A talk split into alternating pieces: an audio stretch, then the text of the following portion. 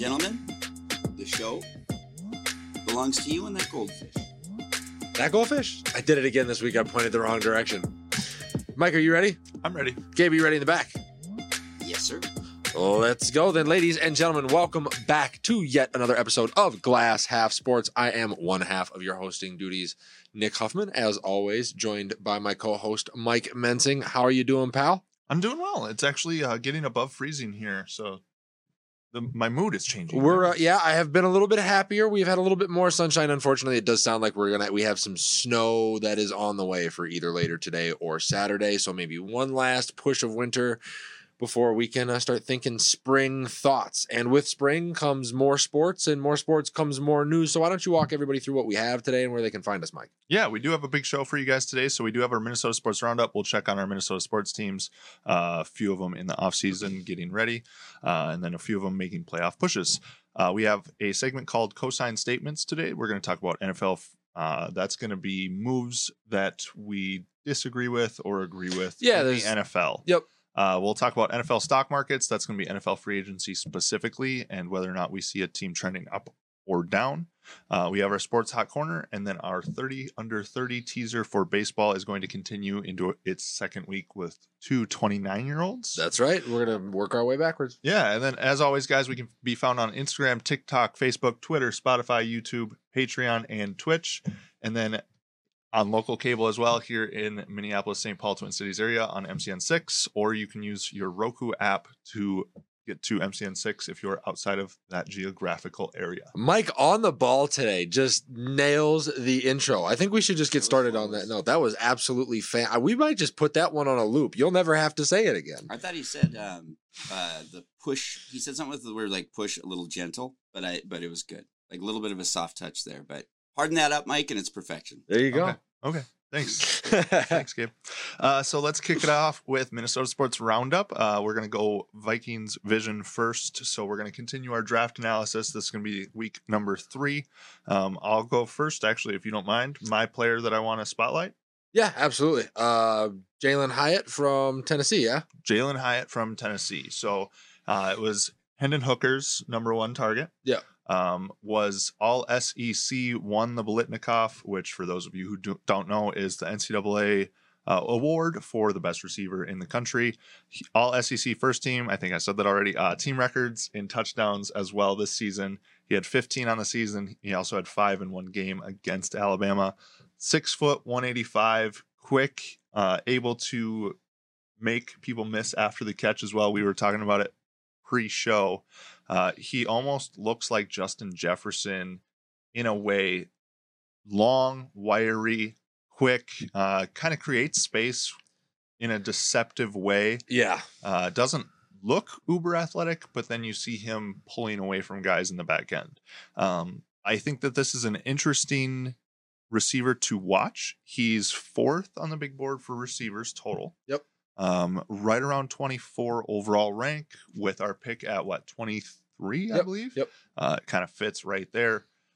Now, is he the complementary receiver that JJ needs? Is he that replacement for Adam Thielen, or do we have enough faith in KJ and do we go elsewhere? We do have a lot of needs.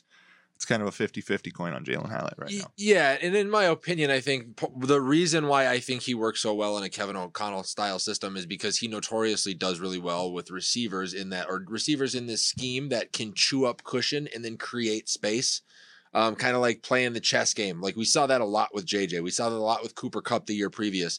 To have another, I mean, even when they were with the Rams, you saw when they brought in Odell Beckham, you find another guy that's able to chew up space like that, and you really do begin to present real issues for any secondary.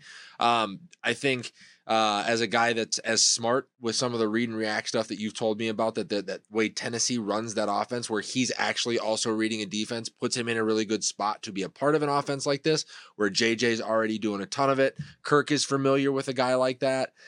And his ability to finish too, right? We were talking about that before the show. Looks a lot like JJ's. When he catches the ball, he's not getting shoestring tackled. He's always making a man miss, and it's because he's got room to make a move. He's created that type of space. Do you think if you're truly going to go best player available, and he's still sitting there at 23, you have to seriously consider it? Yeah, I mean, it's definitely somebody to watch. Yeah, coming out of the University of Tennessee, it's going to be a really interesting receiver to watch because that offense was so high powered. Yeah, I mean, Tennessee at one point had the third highest point total in all of college football, and that's before Hendon Hooker went out. That's in the SEC as well. Yeah, and so that's saying football. Something. Yep. Good football, good athletes that he's beating. Yeah, and then on my end, mm-hmm.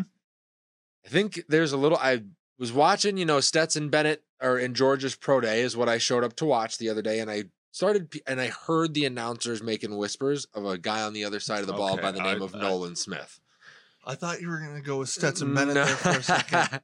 No. I think that was going to be the earliest I ever left the show. But you hear them talk about him. You hear the kind of guy that he is, the kind of leader that even though he went through that torn pec this year, stayed around the locker room, then you go back and you're kind of looking at his film.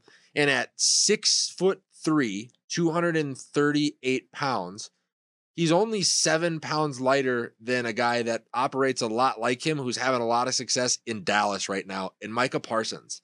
Freak athlete on the field, has the ability to rush the passer as an undersized guy in leverage, can play the middle linebacker position sideline to sideline if you need him to.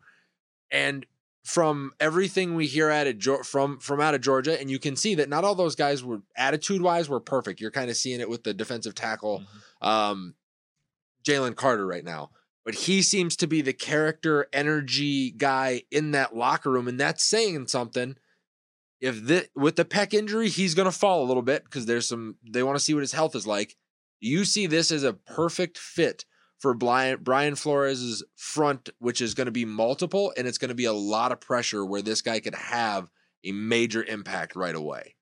So I didn't watch a whole lot of Georgia's defense this year, but correct me if I'm wrong, he's more of an edge, correct? Yes. With the signing of Marcus Davenport and Danielle Hunter, I think we're technically set at that position. Okay. And that first round pick to me is just somebody who needs to come in and make an impact immediately. Sure. I don't think you pay Marcus Davenport $13 million a year to then replace him with your first round draft pick. Yeah, I would agree. I think would he be better than Marcus Davenport, in my opinion? Yeah, but we've now already made that move. Right, and part of me wonders if the argument becomes because Zadarius Smith is on his way out. Mm-hmm. That's going to leave us with an edge rusher available open, like a pass. So I don't think Davenport's going to stand up in pass rush situations. He is. That's what he is. Also, he was a 4-3 defensive end. The Saints pretty much particularly played cover 2. Yep. Man. So they have 7 guys in coverage typically. They have 4 rushing. Okay. And that's why he only had to have a sack last year. But he is a speed rusher off the edge. He's going to be the outside linebacker. And then I think the other thing to consider is Danielle Hunter's struggle at times standing up in certain situations to where, I mean, he's getting to the point in his career where I would not mind. I said this about Everson Griffin as things got Everson Griffin was the end that you could have kicked into D tackle in pass rushing situations. I think Danielle Hunter is the outside linebacker that you can kick down to defensive end and then really have another guy available to you. And you got to think at 4.39 speed, it's not like he'd be eliminated from playing middle linebacker just like Micah Parsons does in certain situations where you're facing a run heavy team or somebody that doesn't throw the ball over the middle of the field a lot. I think he's just a good schematic fit because you can play the matchups with him like you see Dallas do with Micah, and it creates so many. Like, would you at any point last year say that Dallas's defensive front was deep? At times. But really, it's the Micah Parsons and Dexter Lawrence show. Yeah. Well, it could be the Nolan Smith and Danielle Hunter show. You know what I mean? Like it could already be the Marcus Davenport and Danielle Hunter. Totally get that. So it's a one-year proven deal. And that's the thing is like, I don't disagree with you that Nolan Smith would immediately help our defense and boost our defense. But where does that put us long-term? And that's kind of what we're doing with this entire offseason. Yeah. It's long-term building. It's what can we make 2024 be like and kind of moving forward. I think this would be a weird move to do. Okay. Personally. No, fair enough. But that's what, I mean, defense obviously has been the point of emphasis, and that's what I guess will kick us into taking a look at some of the departures or the I guess, arrivals for the Minnesota Vikings here with Marcus Davenport and Byron Murphy next one, Gabe. This is the other one that we should have remembered to delete. With Marcus Davenport and Byron Murphy signings, go ahead and talk me through what your initial thoughts were when the news hit on both of these. Yeah, Marcus Davenport has been a guy who kind of intrigued me since he came out of college. Mm-hmm. Physically looks a lot like Danielle. Yeah. Right? Big, long, strong. Basically had that sort of upside, just never really realized it. Saints gave up, I think, 2 or 3 first-round picks to get him back 4 years ago as well. It's exactly what you said. It's a one-year prove-it deal. Yeah. Can you come into this aggressive defense now where your job is to pin your ears back and sack the quarterback and get after it? So I think hopefully that lights a fire and we see Marcus Davenport become a player that we hear his name a lot this season. Byron Murphy, I think that's a great move.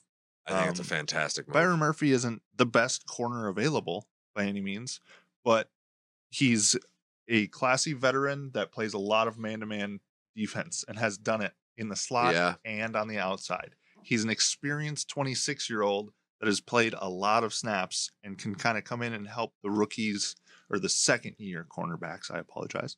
The 2 second-year cornerbacks that are filling out the cornerback room right now. I believe it's just the 3 of them, correct? Yeah, right now. It's technically right now it's Byron Murphy, Caleb Evans, and Andrew Booth Jr. Yep. So it is looking like an interesting cornerback carousel. Sure. One more vet would be really interesting. And to be honest, with the Eagles dropping Darius Slay, I think we see number 4 get shipped out.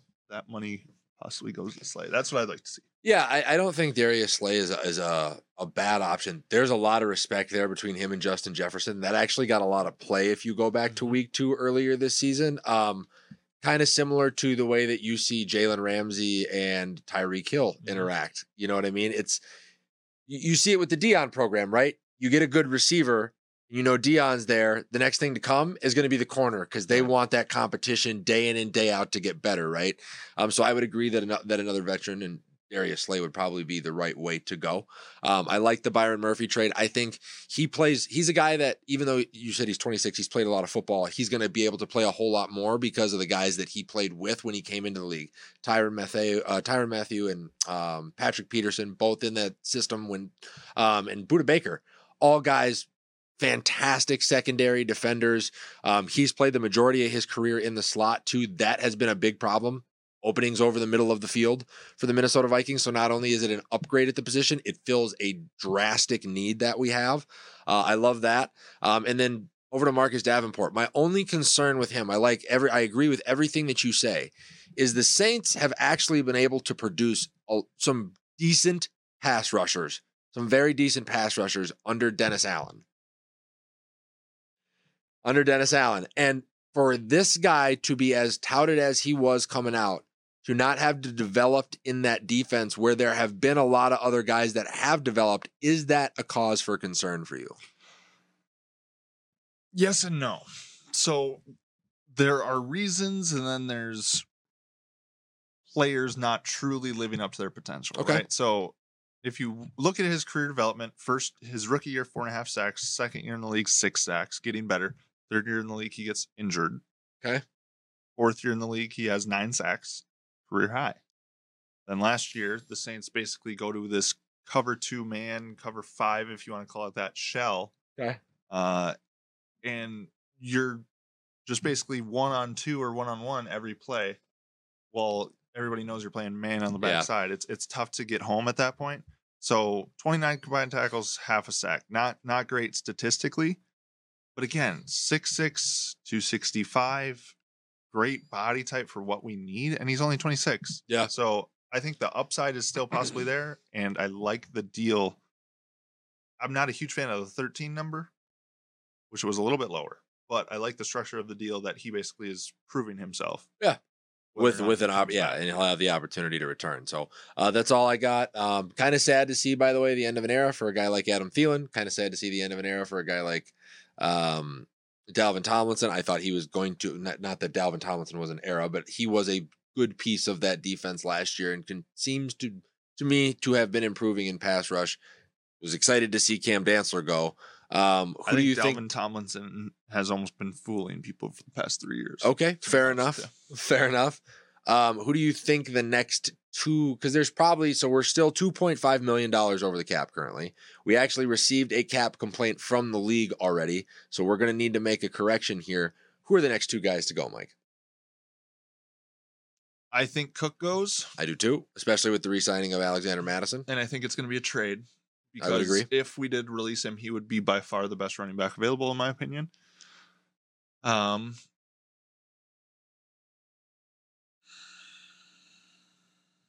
got to be Zadarius, right? In his $13 million. To be honest, yeah, it's Zadarius is definitely up there.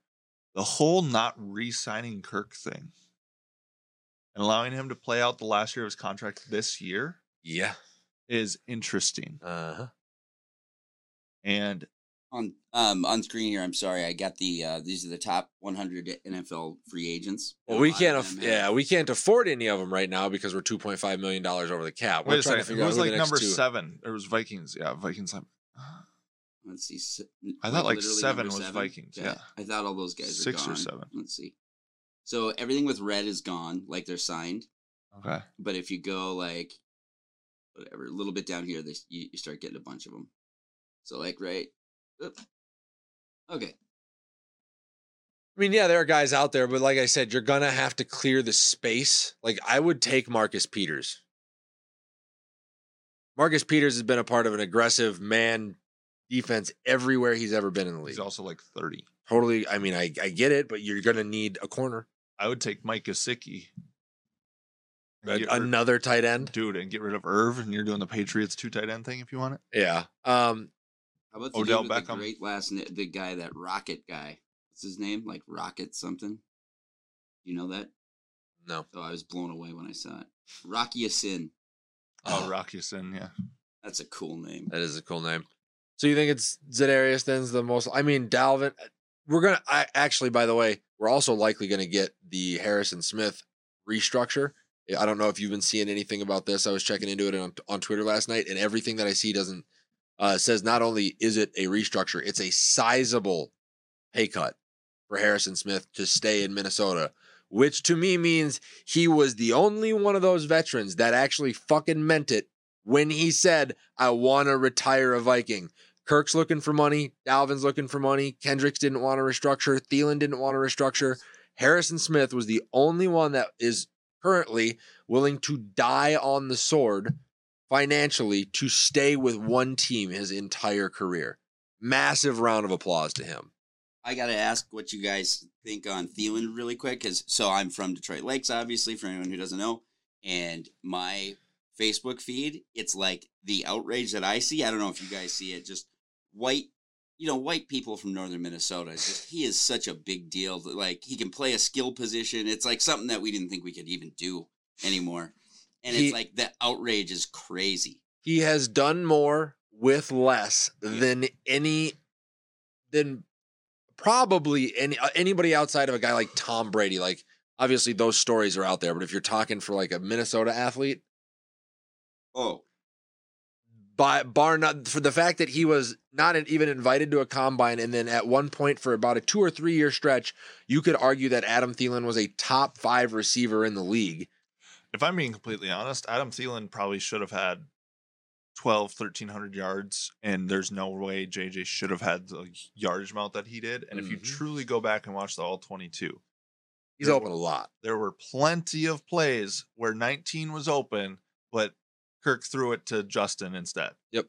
Do you think it's a mistake that he is going somewhere? Like, I think it's a mistake that we didn't use him in the facility that we should have. But because we didn't use him the way that he deserves to be used, yeah, it's the reality of the situation that you have to move on. Adam Thielen, I truly think Adam Thielen will land somewhere on his feet and probably put up 1,000 yards or more next season. Sure.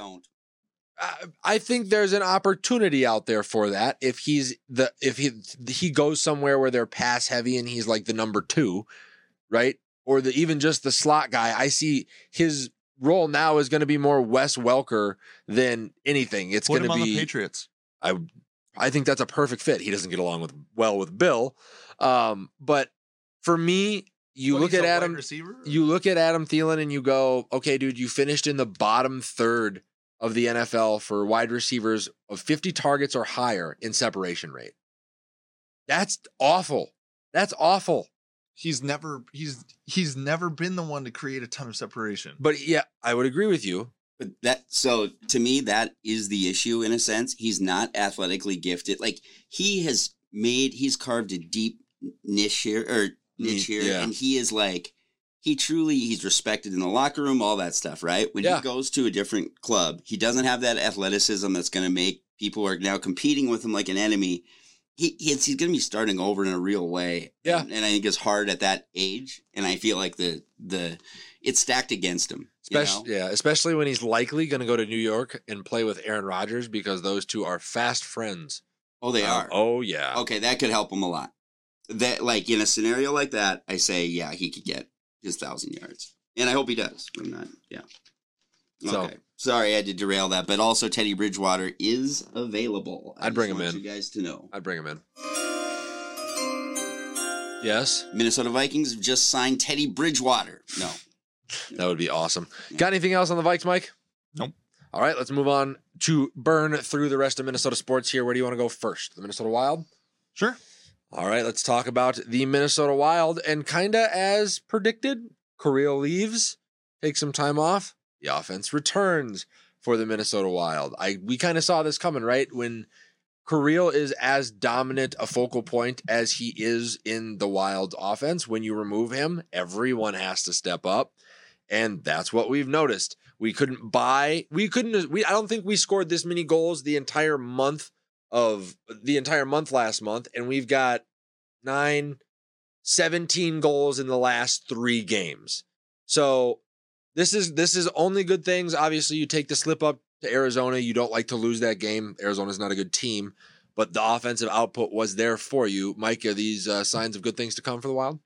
Yeah, I mean, what, points again and again and again and again, just ripping off points, continuing to win with your best player on the bench. Yes.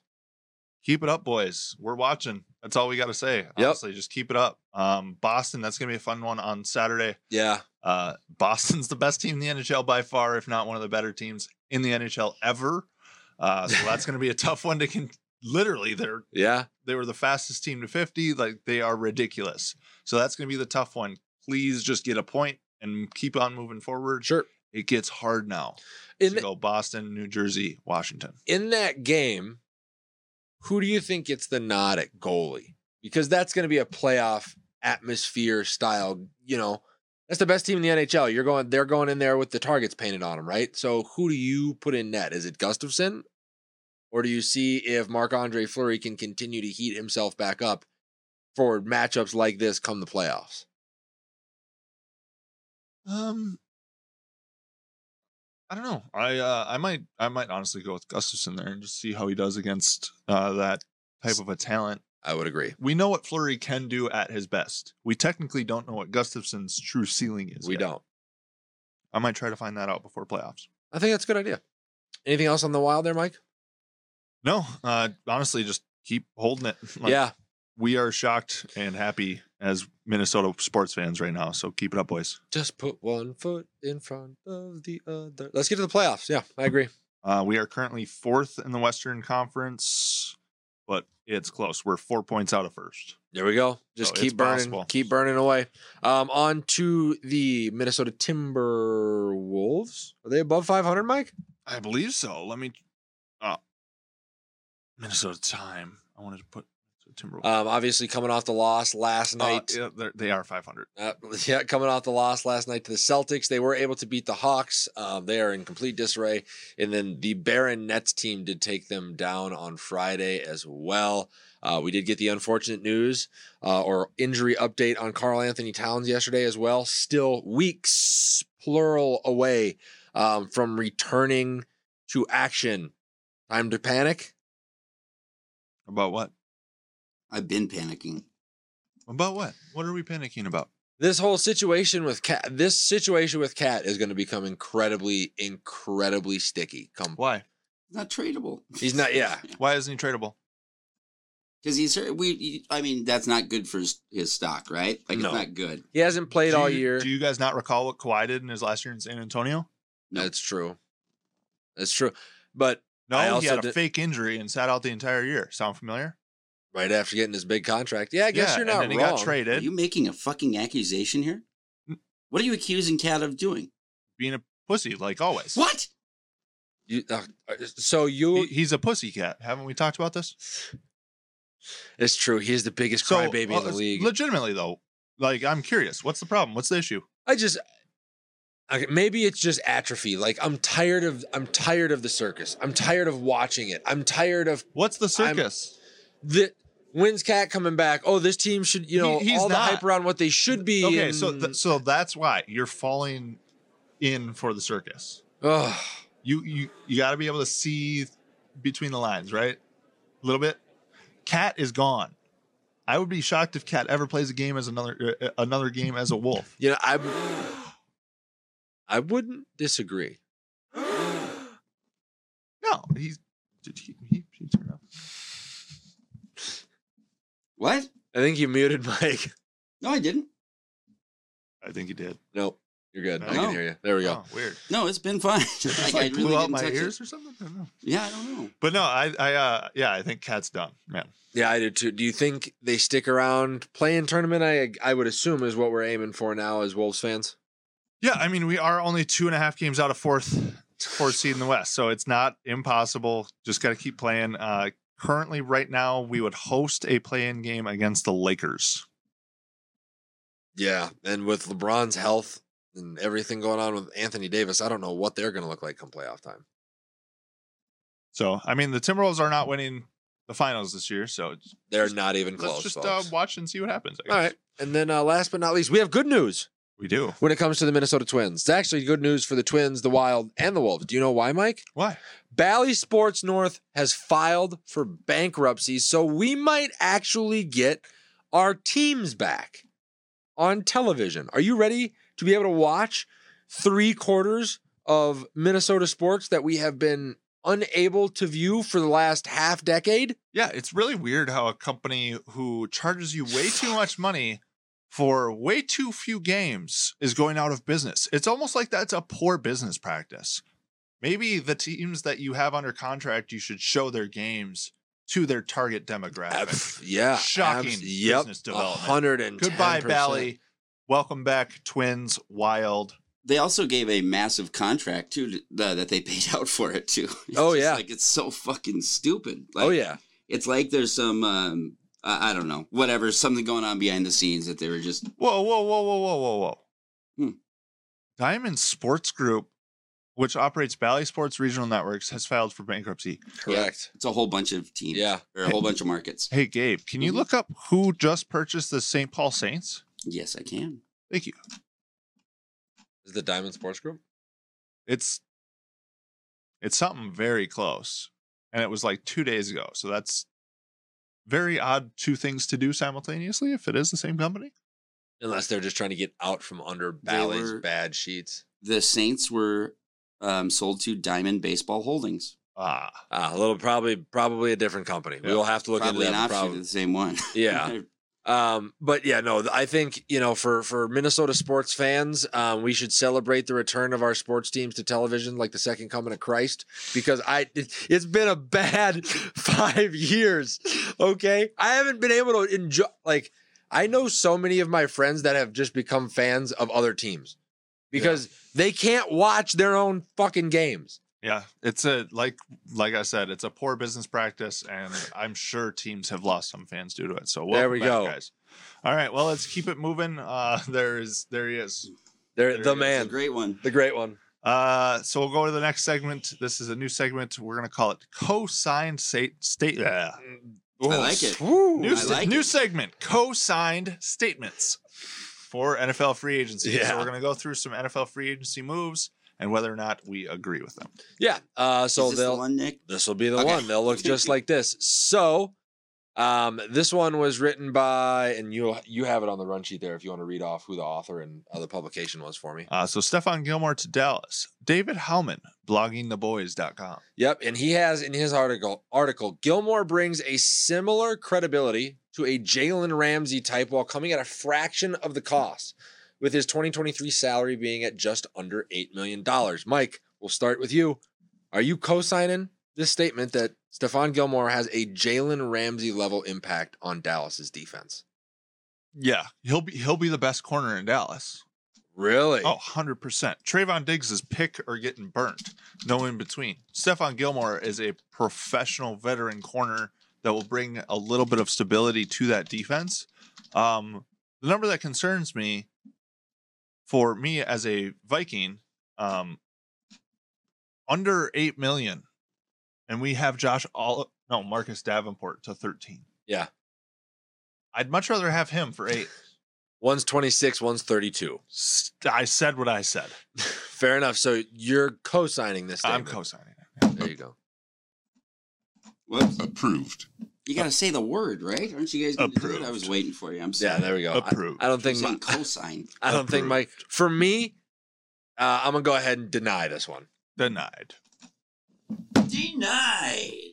Listen, I would like to think that Stephon Gilmore is going to take the Dallas Cowboys defense into the stratosphere and become the veteran presence that Trayvon Diggs needs. And I never said he's the veteran presence that Trayvon Diggs needs. I said he's better than Trayvon Diggs. But that wasn't also the statement. The statement was, is he going to have a Jalen Ramsey level impact? I'm sorry. Jalen Ramsey, to me, will have a bigger impact on the Dolphins defense than what Stephon Gilmore will have in Dallas, because as bad as, and it's funny because it actually comes from the offensive side of the football. Both of these teams are early exit playoff teams. So the only way that they can go is up. And what both of them are currently trying to do is overcome the hurdle of their quarterbacks. One of them is middle of the pack Dak Prescott, who led the league in interceptions last year. And the other one is Tua Tagovailoa's health. If I were to have to put my money on which player on the defensive side of the ball can maybe help limit scoring in situations where either Dak is having a bad day or Tua isn't available, I'll put my money on Jalen Ramsey. Yeah, I just think you're forgetting the fact that Stephon Gilmore is a pretty dang good corner as well.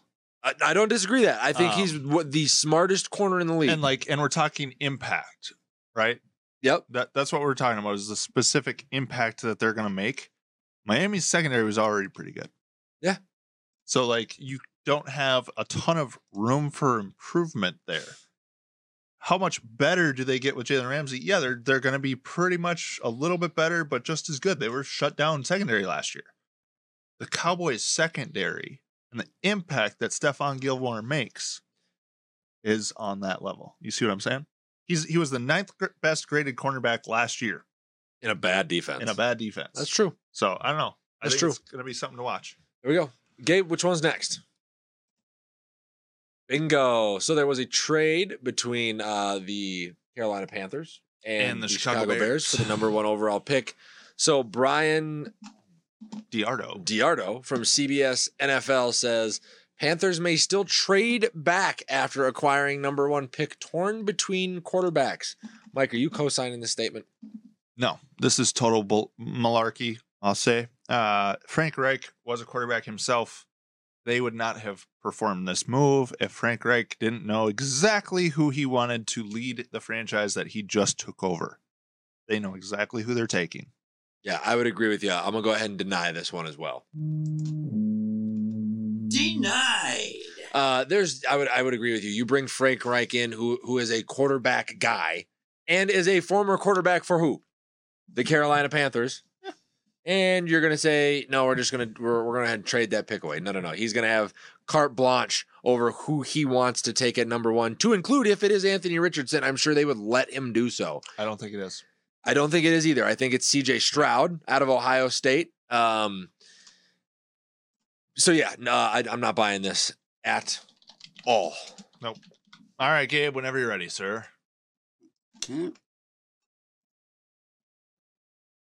Ooh. Aaron Rodgers to the Jets. So this came from Matt Johnson at SportsKnot. He says he would be the missing piece for the Jets, turning them into an immediate playoff team who could challenge for the AFC East. Mike, you co-signing that statement? I'm going to co-sign the statement because the Jets had a top 10 defense last year. And I think Aaron Rodgers is still one of the top 5 talented quarterbacks in the NFL. You put him with a few good receivers, few weapons. They have Breece Hall, a top 10 defense, which he hasn't had in a decade probably in Green Bay. Yeah, the Jets are in the playoffs, bud. The AFC East is going to have 3 playoff teams next year. It's going to be the Bills, Dolphins, and Jets. Now, you're probably right, but I don't think they win the arms race. Okay, they might not win the East, but they win a wild card berth, and then you got Aaron Rodgers in the playoffs, which is like any other number 12. When you get him in the playoffs, you never know. Well, you can go ahead and call me a negative Nancy, because I'm going to go ahead and deny this one as well. You're a negative Nancy. Denied. The statement says he'd be the missing piece and could challenge for the AFC East. I'm sorry. Turning them into an immediate playoff team who could challenge for the AFC East. And they could. So here's the thing. And they're a playoff team. But I'm going to disagree because of 2 reasons. One, the Bills are going to be back next year. They're going to find a way. Josh Allen will find a way to throw away games in the end. Yes, continue. But they're going to be at the top of that division. And I think Miami, they've spent money on that offensive line this year. They went out, they got Jalen Ramsey. They've signed some linebackers. They're making improvements, and they're going to be in year 2 of their system. And everybody, the biggest key factor here, Mike, before you say anything, is everybody in both those organizations are bought in. The Jets are getting Aaron Rodgers, who is not. There's a reason he said bring in Allen Lazard and Randall Cobb and Mercedes Lewis and my guys. Why was that? Because I can promise you he's expecting those guys to teach the other receivers and the other pieces of the offense where to be, because Aaron ain't showing up for any of that shit. And that's going to show up early in the season, and it's likely going to show up late in the season when you need those buy-in plays to be what gets you the division title, the home playoff game, the playoff win. So I'm out on it. I'm out on that statement specifically. I think Aaron Rodgers will put up ridiculous numbers. I think the offense at times will look fantastic in the world, and the Jets will look like world beaters. I don't think it's something that's sustainable because of how number 12 operates or you're forgetting the top 10 defense part. They were damn near a playoff team with 3 different quarterbacks, one named Mike White. You kidding me, dog? I'm just saying. You put a Hall of Famer on that team, it's instant playoffs. All right. Just saying. What's the next one? Next and last. No, we got 2 more, I believe. We should have Jalen Ramsey and Darren Waller. This is the last of the graphics that I've got. Let me look in there again, but that really is it. Let me see. Let's see. Oh, gotcha. Sorry. Coming up. Go ahead, keep talking. No, you're good. Mike's confused as well because I added Aaron Rodgers in late, so he only sees 4 spots and we have 5 players. So Mike's... I don't like change. Ever. Do you? Oh. When's the last time you changed your wardrobe? I definitely was wearing a shirt yesterday that I looked down and I was like, I've had this for 8 years. Yep. It's time to buy new shirts, Mikey. No, I'm good. Jalen Ramsey is going to be buying new shirts, though. Yep. In the city of Miami. He got his destination picked pretty much. And what is the name here? Tyler Haskins from Draft Network says, Miami won this trade and has catapulted itself into Super Bowl contention. Mike, you co-signing that statement? I am not co-signing that statement because in order to win a Super Bowl, you need a quarterback, and their quarterback doesn't know his name right now. So, denied. Yeah, I'm going to go ahead. Call me in once again. Oh, I haven't had one of these that I agree with yet, but I'm going to go ahead and deny this one as well. You are a negative Nancy. Denied. Because you're right. It's the same argument that I brought up during the Stephon Gilmore thing. Both of these teams are trying to find ways to overcome their quarterback position.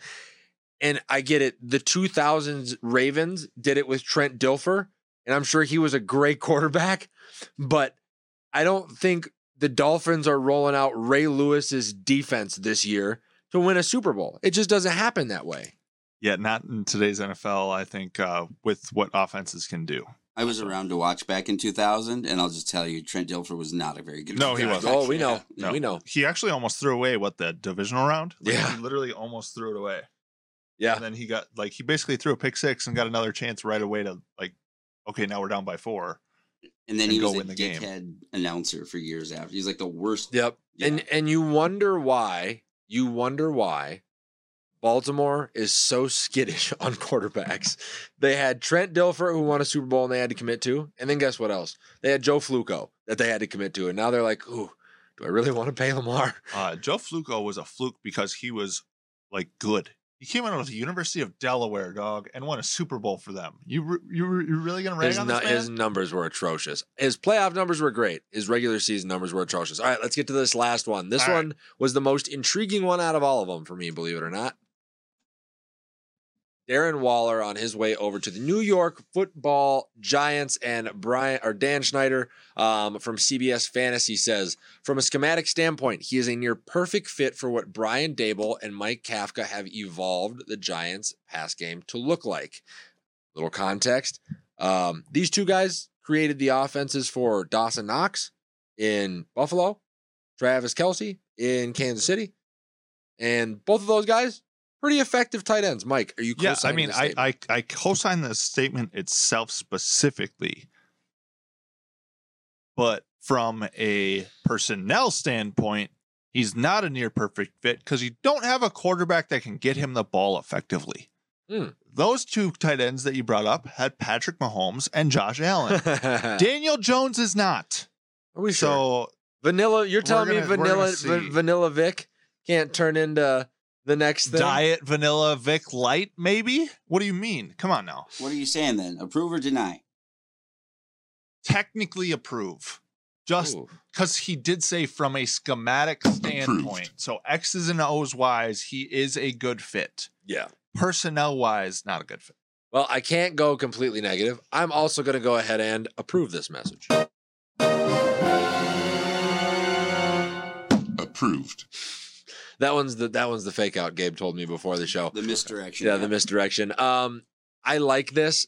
I think he's going to be the primary target in the pass game next year. I think with the way that they're going to be able to do play action with Saquon Barkley being healthy, this is what every Walmart level quarterback needs, which is a top level safety blanket, and that's who Darren Waller is. Walmart though, he's like Kmart level. That's true. Yeah, no, I get it. I get it. But you get a guy like this to help. Like, hey, if anything else, if everything else is falling apart around you, find the 6'6" guy. This to me is just. Have you ever seen somebody with a really nice, like, let's say a Tesla parked in their dirt road driveway leading up to their trailer? Like, what are you doing? It's just interesting to me. I don't know. Yeah. We'll have to see. Park my boat outside my apartment kind of thing. Right. Like, what? Your priorities, sir, are flipped. I'm actually getting too close to being that boat outside the apartment. Thanks for the reminder. You're welcome. All right. Let's keep moving. Let's go NFL stock market. So this is going to be our free agency segment specifically. Yes, we talked about trades. Now we're going to talk about free agency. We are going to talk about three teams that we think are trending up and three teams that we think are trending down. And Mike, I'm going to let you start with your the teams that you are bullish on. Who do you think has benefited the most so far from free agency? Yeah. So for those of you who don't know, bullish means trending upwards. Yeah. Vocabulary for the day. So I picked the New York Jets. Obviously, the biggest move that they're going to be making is a trade technically, but free agent signings are going to allow them to make that trade happen. Yeah. Getting Allen Lazard, working on a deal with possible Randall Cobb. I think there's a receiver from the NFC North named Adam Thielen that could fit in nice in the Big Apple as well. Odell Beckham popped his head out. Yeah, who is also on the list from Aaron Rodgers. Yep. Those free agency signings are going to allow their offense to get over that next step. Yeah. Of just, you know, you can't just throw a Hall of Famer on a poor team, a la Joe Montana and like the Chiefs. Sure. Like, you do need somebody around him, and that's what those free agent signings are doing. There you go. Who's next? I have the Bears next. I gotta say, I'm a little impressed with Ryan Poles recently. Yeah. Yeah, maybe he's not such a big dum-dum head. Tremaine Edmonds, Nate Davis, DeMarcus Walker, TJ Edwards. So they get two really good linebackers to help out their defense. I like the Nate Davis move. Yeah, and they're staying young, yeah. Right? Obviously, we got to touch on the trade that they did, trading out of number one. Getting DJ Moore is huge. And getting DJ Moore in that, like, they are building for the future, and you see that with their free agency moves. Very well done so far, and as terrible as it feels to do so, a little round of applause for Ryan Poles and the Bears front office thus far through free agency. Not quite that much, Gabe. Not quite that much. We don't celebrate the Bears like that. There you go. Thank you. Last but not least, my third bullish team is going to be the Dallas Cowboys, and it's for this one simple reason: addition by subtraction with letting Zeke go. They've got money. Now you actually have a little bit of wiggle room in your pocketbook to go out and make some moves. Bringing back Leighton Vander Esch, getting Stephon Gilmore that they couldn't have afforded before. Exactly. So that's kind of why it's interesting to break up free agency and trades, because they do kind of play into each other. But when you make a free agency move, it may allow you the flexibility to make a different move elsewhere. Yep. And letting go of Zeke Elliott was a great move for the Cowboys and their future. Like, and literally to the point that I thought cutting Zeke what made them a top three team in NFL, because they haven't really brought anybody else in either. No, you had Tony Pollard. Yeah, you have Tony Pollard. It was time to get rid of Zeke. Yeah. It was probably overdue, to be honest. So congratulations on finally ripping off the Band-Aid, Dallas. There we go. And then how about the three teams that are, toppling down to irrelevancy? Yeah. Agency here. This hurts, but technically you got to be your biggest fan and your biggest critic. So the Minnesota Vikings are right now in my bottom three of teams in free agency. A lot of big names have been going out the door. Not much has been coming back in. Sure. And I know that that's kind of where we are. We want to get younger, faster, stronger. Guys, you also got to get better. Yeah. Okay. That's got to be a focus as well. At a certain point, you got to play the game. Yeah. It's not a bench press and a 40 contest. So I'm a little concerned. Not going to lie. My second team is going to be the Green Bay Packers. So with Rodgers leaving, with Lazard leaving, with Cobb leaving. So they re-sign Aaron Jones, and that's going to be your offense moving forward. I love me some Aaron Jones, but I disagree, guys. Jordan Love is not going to be a third Hall of Fame quarterback in a row. No. And what else have you done? Nothing. Yeah. Green Bay to me actually went from a team that was going to be able to consistently contend for the NFC North Championship to them. Just remember, I'm going to group them in with Tennessee. I told you earlier what I thought about Tennessee. Green Bay is fighting for that other spot on that list. And I don't know, man. I just really don't see the Green Bay Packers making any moves moving forward that's going to have them like doing anything. Yeah, me right? either. And my third team is going to be the Houston Texans. Do they realize they're an NFL team and that they can like do stuff and sign players? And so I wanted to question you on this. So they've currently brought in Robert Woods from Tennessee. They've brought in Jimmy Ward from San Francisco, Sheldon Rankins from New York, and then they brought in Case Keenum from Buffalo. So they are moving pieces. As what's the average age of those four guys? They're Nicholas? Not young. They're not young. That is true. 30. So they're purposefully signing 30 to 31-year-olds that are literally over their prime to, and I'll read the numbers to you, 15, 13, 10, and what? 8. $8 million for Case Keenum, dog? Who is running this team? D'Amico Ryans. Not a great start, huh? Not a great start for D'Amico. All right. Any other? Little... No, I'd like to hear you talk for a little bit. Let's hear yours. Okay. So you want to start up or down? I think it's your show, man. All right. Well, I will start with my risers, Gabe, whenever you have the graphic. I know he hates when I do that. There you go. And I'm going to start with the Chicago Bears, right where you left off. They are the biggest mover in free agency for me to this point. Not only did they add like youth, but they added quality youth, and they added it in places that they really needed it. Like They needed a brand new linebacking core. Check. They needed depth on the defensive front. Check. They needed a weapon for Justin Fields and DJ Moore. I know that was part of that trade. Check. They brought in offensive line help to keep Justin Fields upright because that's the quarterback that they've committed to. Check.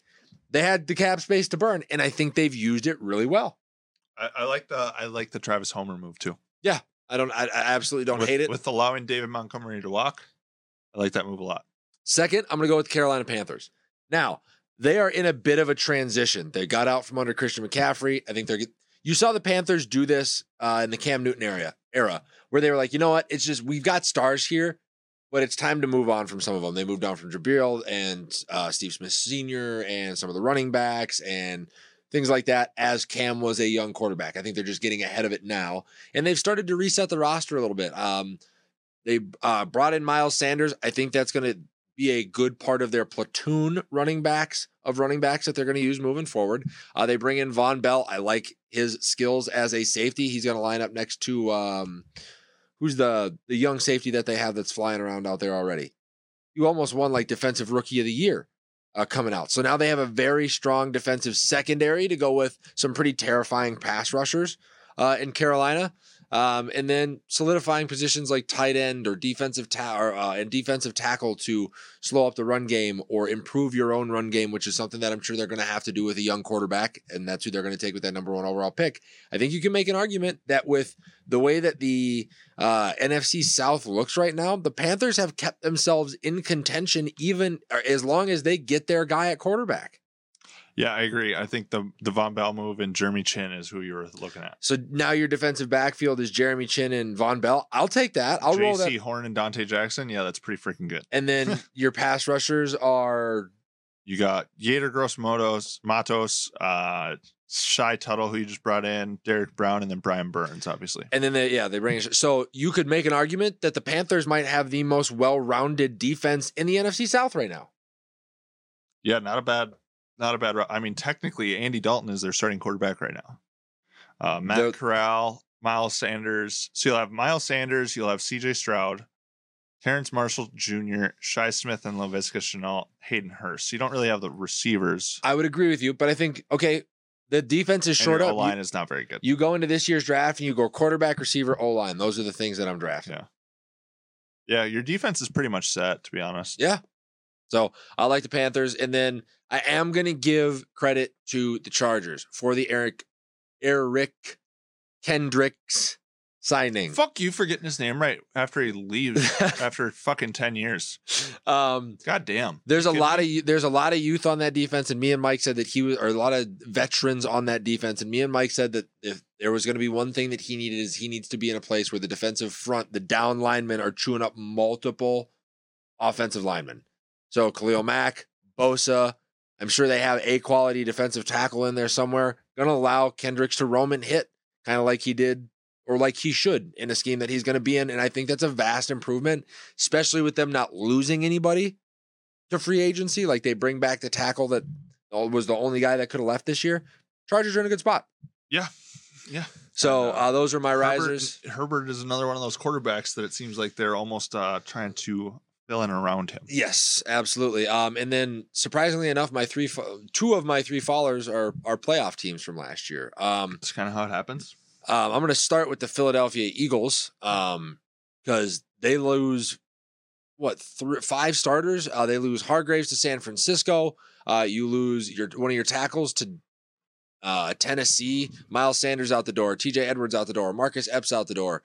So you're just looking at, hey, this team was really competitive. It was really close-knit, but they had to win football games a very specific way. That was very evident, and some of those pieces are leaving. Hargraves was a massive part of that defensive success last year.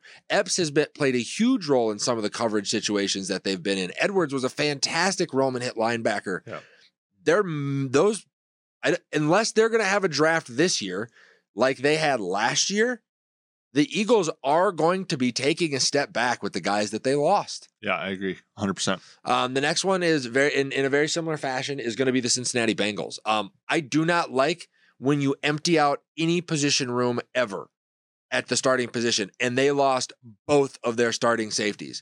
Now let's keep in mind, do the Cincinnati Bengals have quality corners? No, they've got middle of the road corners that were being shielded by the safeties that you had, and now both of them are gone. This is a massive hole now in Cincinnati's defense. I know they are attempting to bring in Orlando Brown to improve the offense and keep Joe Burrow upright and maybe just make it a little bit of an arms race. But I think they are also going to be taking a step back this year. Their offense, even while Hayden Hurst is gone. So Joe Burrow's safety blanket leaves. So they fall a little bit. And then last but not least, I'm going to go with the Tennessee Titans. Ooh, boy, how do you fire your entire coaching staff? Say that you're going to shop Derrick Henry, pretty much be done with Ryan Tannehill. No, Malik Willis isn't ready. And then allow a starting offensive lineman, a starting defensive lineman, and one of your weapons go bye. This might be just a little predictor. What my dumpster fire team, my garbage fire wins 5 games and winds up with the #1 overall pick style teams next year, because the Titans look like they are in absolute demo mode right now. Yeah, it's going to be interesting to watch as it moves forward. This is our bullish and bearish teams for right now. That's all that is. Yep. This is going to change. Yeah. Oh, yeah. Oh, yeah. All right, let's wrap up the show. We got 2 segments left. They're both going to be a little bit quicker. We're going to go sports hot corner first. Yeah. You want to start UFC or NFL? Let's go UFC 286 preview and Conor versus USADA. Yeah.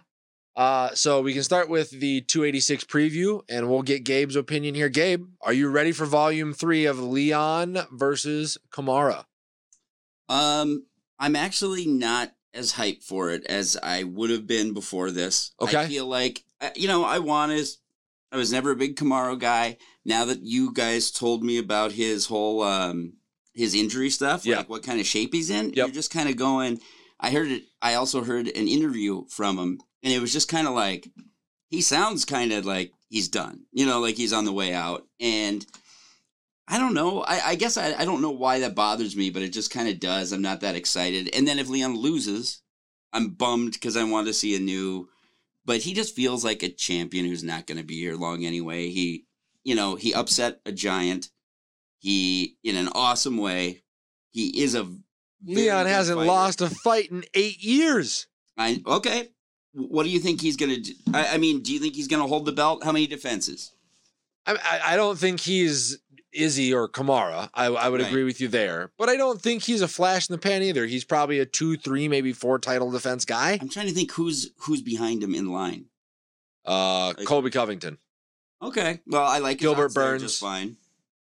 Maybe that division's kind of like enough people have migrated out of there. Well, and that's why, and this will parlay us right into our next conversation. If you're not all that excited for it, it is happening on Saturday. I will be watching. I'm just intrigued to see how it goes. Yeah, I'll still watch it and everything, but yeah. But that's why there's already some smoke around Conor's next fight being a title fight at 170 for the payday if he beats Michael Chandler. And we got a little bit of news on that last night as well, or actually it was yesterday during the day. Conor McGregor goes on Ariel Helwani's podcast for the MMA Hour. And they had a question for him about the USADA testing. They just wrapped up the filming for The Ultimate Fighter. Word on the street is, based on USADA, you got to be in the pool for 6 months. Conor said, no, we're having a meeting pretty much next week. That meeting goes the way that we all think it should. It'll be 2 clean tests, and I'm ready to go. Do you think, one, this is fair? I mean, Conor has technically not broken any rules. He removed himself from the USADA testing pool, and if he can get granted this exemption due to his injury, he hasn't done anything wrong. But does this give you hope that maybe we get to see him before the fall, and it is a late summer classic, August type fight time frame? Yeah, I think it depends on whether or not both fighters kind of agree to it, and if everybody's okay with it, I see nothing wrong with it. Yeah. Right? So if they come out and say, well, no, we're not going to allow you this exemption, it is what it is, and he just has to wait. Yep, the 6 months time, right? It's, I don't know. I don't think he did anything wrong, and I respect the fact that he's basically just trying to move forward and try to move it up. Yeah. Gabe, your opinion? I'm still in awe at how much you like Conor McGregor and how you're excited to watch him fight. I think they gave him a bit of a, I don't want to say like a tomato can because he's a terrific fighter, Chandler. No, but he's gonna beat the shit out of Michael Chandler, and we all know it. The fact that he's already said he's gonna stand there and bang with him, it like makes me sick for the guy. Like you have a kid. I know. It's like, shit isn't funny if you have any brains in your head, I get it. Even at 170, Connor should. I'm not afraid of anybody. Connor should scare you. Connor has the ability to piece you up. He's a good. If there's one thing he is, he's a good striker. You probably don't want to stand there with him. Yeah, they're professional fighters. You know, it's just it's odd that anyone would even. Fuck. Like, all right. Next up, we're going to go Lamar Jackson tweet. Yeah, so this was intriguing to me. Obviously, what we're hearing right now, especially through the NFLPA and some of their gripes, is that there is not a market for Lamar Jackson, and we'll get into whether or not you buy that at all here in a second. But the reason that they're feeling collusion is because there's reports out there that Lamar Jackson had turned down a $200 million guaranteed deal from Baltimore, and Lamar replied in a tweet, $200 million, you're kidding. I got 3 years, $133 guaranteed was the best I was ever offered. The rest is all bullshit. And I got that without an agent. So first, are you buying that there's no market for Lamar Jackson? No. I don't think, I'm not buying it either. There has to be teams out here. If I'm the 49ers, and that rumor just started up like 48 hours ago, I'm making a call. Yeah, I don't necessarily think the 49ers are a great fit. The Jets, if the Rodgers deal doesn't go through. Here's the thing. There's a trend going on in the next 2-3 years where there's going to be fewer true quarterbacks. Yeah. If you haven't noticed. Yep. Like, there's half to a quarter of the teams with good quarterbacks instead of half to a three-quarters of the teams with quarterbacks, right? There's not four teams that need quarterbacks anymore. Most of them need quarterbacks. Yeah. So there's definitely a market for Lamar. And the thing is, his contract is what may be keeping him out of the market for some other teams. Well, but here's the thing. If everything that's being reported is, hey, $200 million, $200 million, $200, and it's all got to be guaranteed. I want the Deshaun Watson deal, yada, yada, yada. But if he comes out himself and is like, no, dude, the best offer that I have received is 3 years for 133. You know what I would do? I would call Lamar. If I'm the Colts, I'd pseudo agree to the pick deal with Baltimore, and I'd go, okay, you say you haven't turned down $200 million. Here it is, guaranteed, $50 a year for 4 years. Take it or leave it. You say you didn't turn it down. I'm giving you the opportunity not to turn it down. Right. But the caveat to this is, I just get this outrageous feeling that Lamar doesn't want to be in Baltimore anymore. Oh, I think he feels burned. Yeah. So even if they did offer him $200 million, I don't think that is the if Baltimore came to him and they said, here's $200 million, and then he turned it down and they're going, oh, he's being difficult in contract negotiations. Maybe he's going, no, I'll sign for 175 somewhere, but I want to sign for 175 somewhere fully guaranteed. That's going to give a shit about my future. Right. Who's going to put me around weapons like this narrative that it's his problem, that he's the one that's being difficult. I don't get it. To me, it doesn't make sense. Yeah. I mean, it makes sense to me, to be honest. He kind of gave them the middle finger last year, dude. Yeah. And after they did it to him. I think that's open to interpretation because they didn't. He's an injury-prone, scrambling quarterback, Nicholas. He wouldn't have to run if you got him any receivers. That's who he is. He's all Nick. They brought him in to run. He's not a pocket passer, and that's the problem with his contract right now. Is getting $200 million guaranteed. When was the last time he played a full 16-game season? I don't think once, right? In his full career? His rookie. His rookie year. No, I don't know. He played all his games, but he didn't start. He took over for Flacco six weeks in. But I don't know. That's the toughest part. Like I said, I think it's his contract that's holding him back. There's a market for him. He's needed.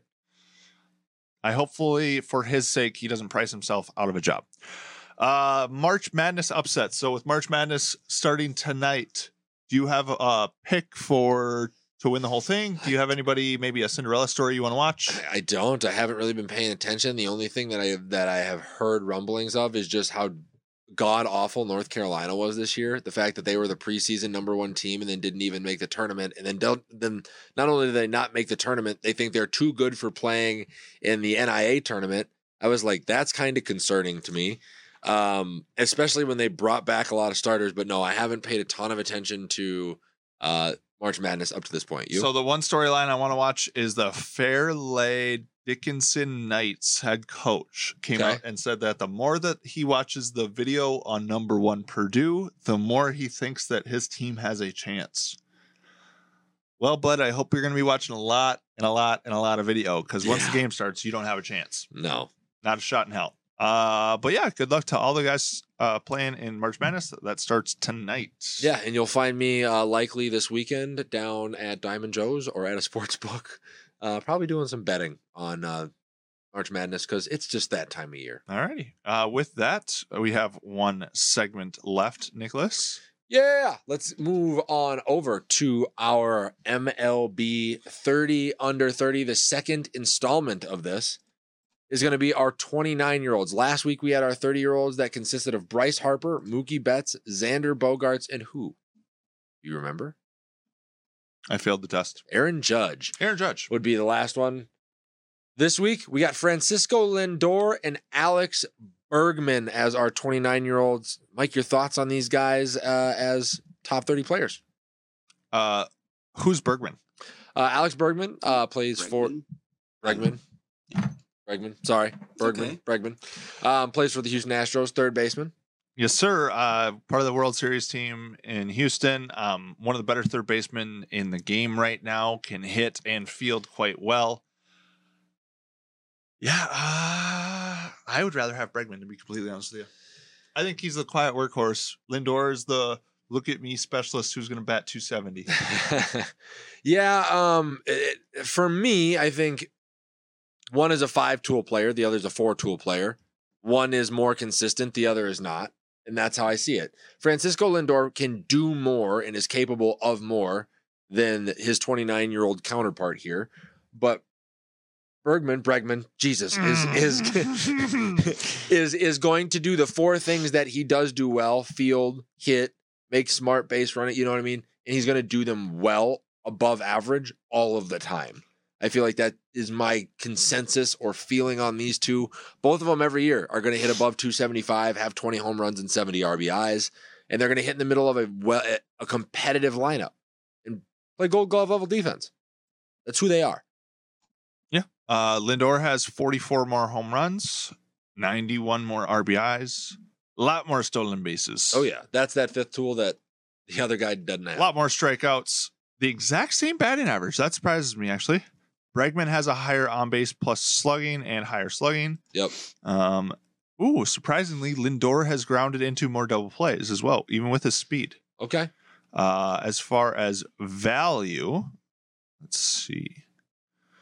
Same. Lindor has 6 higher WAR in technically one more season. So Lindor has played one more season. Yep. As well. We could have just skipped this whole segment. It's Lindor's the better player. It's just close though. It's closer than people would think. He brings excitement to your team. He brings those tools. Like if you want to win a World Series, I know that Bregman, or as we'll call him now, Bergman. He's got two of them. What's that? He's got two of them. That. Well, I think they used some methods that might have been a little dubious. Did they not just beat the Phillies? Yeah, they did. So we just haven't found out how they were cheating. How they cheated, Gotcha. Yeah, we're waiting. Exactly. We're waiting on a verdict on that one. Yes. I would want to agree with you, Gabe, that it's so much closer than I thought when I did this list. You know, you're looking at Bregman's gonna hit his 1,000th career hit. You know, before too long, he's got plenty of home runs. That team's gonna stay competitive, and he's the guy there now. So Lindor, on the other hand, might struggle a little bit with what we've experienced or thought about some of the guys that we talked about last week being washed out. He's got Pete Alonso around him. You know, they're constantly bringing in other big name free agents, which does shift the spotlight even situationally from time to time. I feel like Lindor, just from watching, and this is an eye test thing. I know that his stats and everything, that they're very comparable and all that stuff, but to me, with the eye test, just Lindor brings that thing where if you can get him engaged and he's capable of actually having an MVP type year, which I know he hasn't shown, but I feel like he has that in his tank. I mean, he has shown it in small. Yeah, he had stretches in Cleveland where that was the case. Yeah. And I feel like that's the intangible. Like, if you're really looking at winning a World Series, I just feel like if I'm a GM, you know, if it's between those two, although I have read that Bregman's, that his work ethic is like next level, like that he's a big overachiever sort of. He's going to be protected by Yordan Alvarez his entire career. Probably the best hitter now in baseball, right? Yep. I mean, up there. For sure. Very, very close. He terrifies people. Yeah. So would you put either one of these guys above one of our four from last week? To recap the four from last week? Xander Bogaerts, Aaron Judge, Mookie Betts, Bryce Harper. I would not. I wouldn't either. No. Interesting. The 30-year-olds are better. Yeah, than the 29-year-olds, even with the additional year that you could get out of them or the positions and the situations that they've been in. So... well, situations are situational. I hate that. Yes, Gabe, they are. Situations are absolutely situational, and that is a great note to end the show on. Mike, you want to take us out? No, not after that. All right, ladies and gentlemen, that is all we've got for the show today. Make sure that if you enjoyed it, you go and share on Facebook, Instagram, Twitter, Twitch, Spotify, YouTube, Facebook, and Patreon. You can always find us on MCN6 if you are in the Minneapolis or Minnesota local area, Saturdays at 10 or on your Roku app. Anytime and any place that you can get that thing plugged into a TV. We will be back with you guys next Thursday as the NFL draft creeps ever closer. We will also take a look at, I'm sure, the Usman versus Edwards 3, what I would assume would be finale. And maybe talk a little baseball as we get closer to the season. Mike, anything you want to let the folks know before we go? Have a great weekend.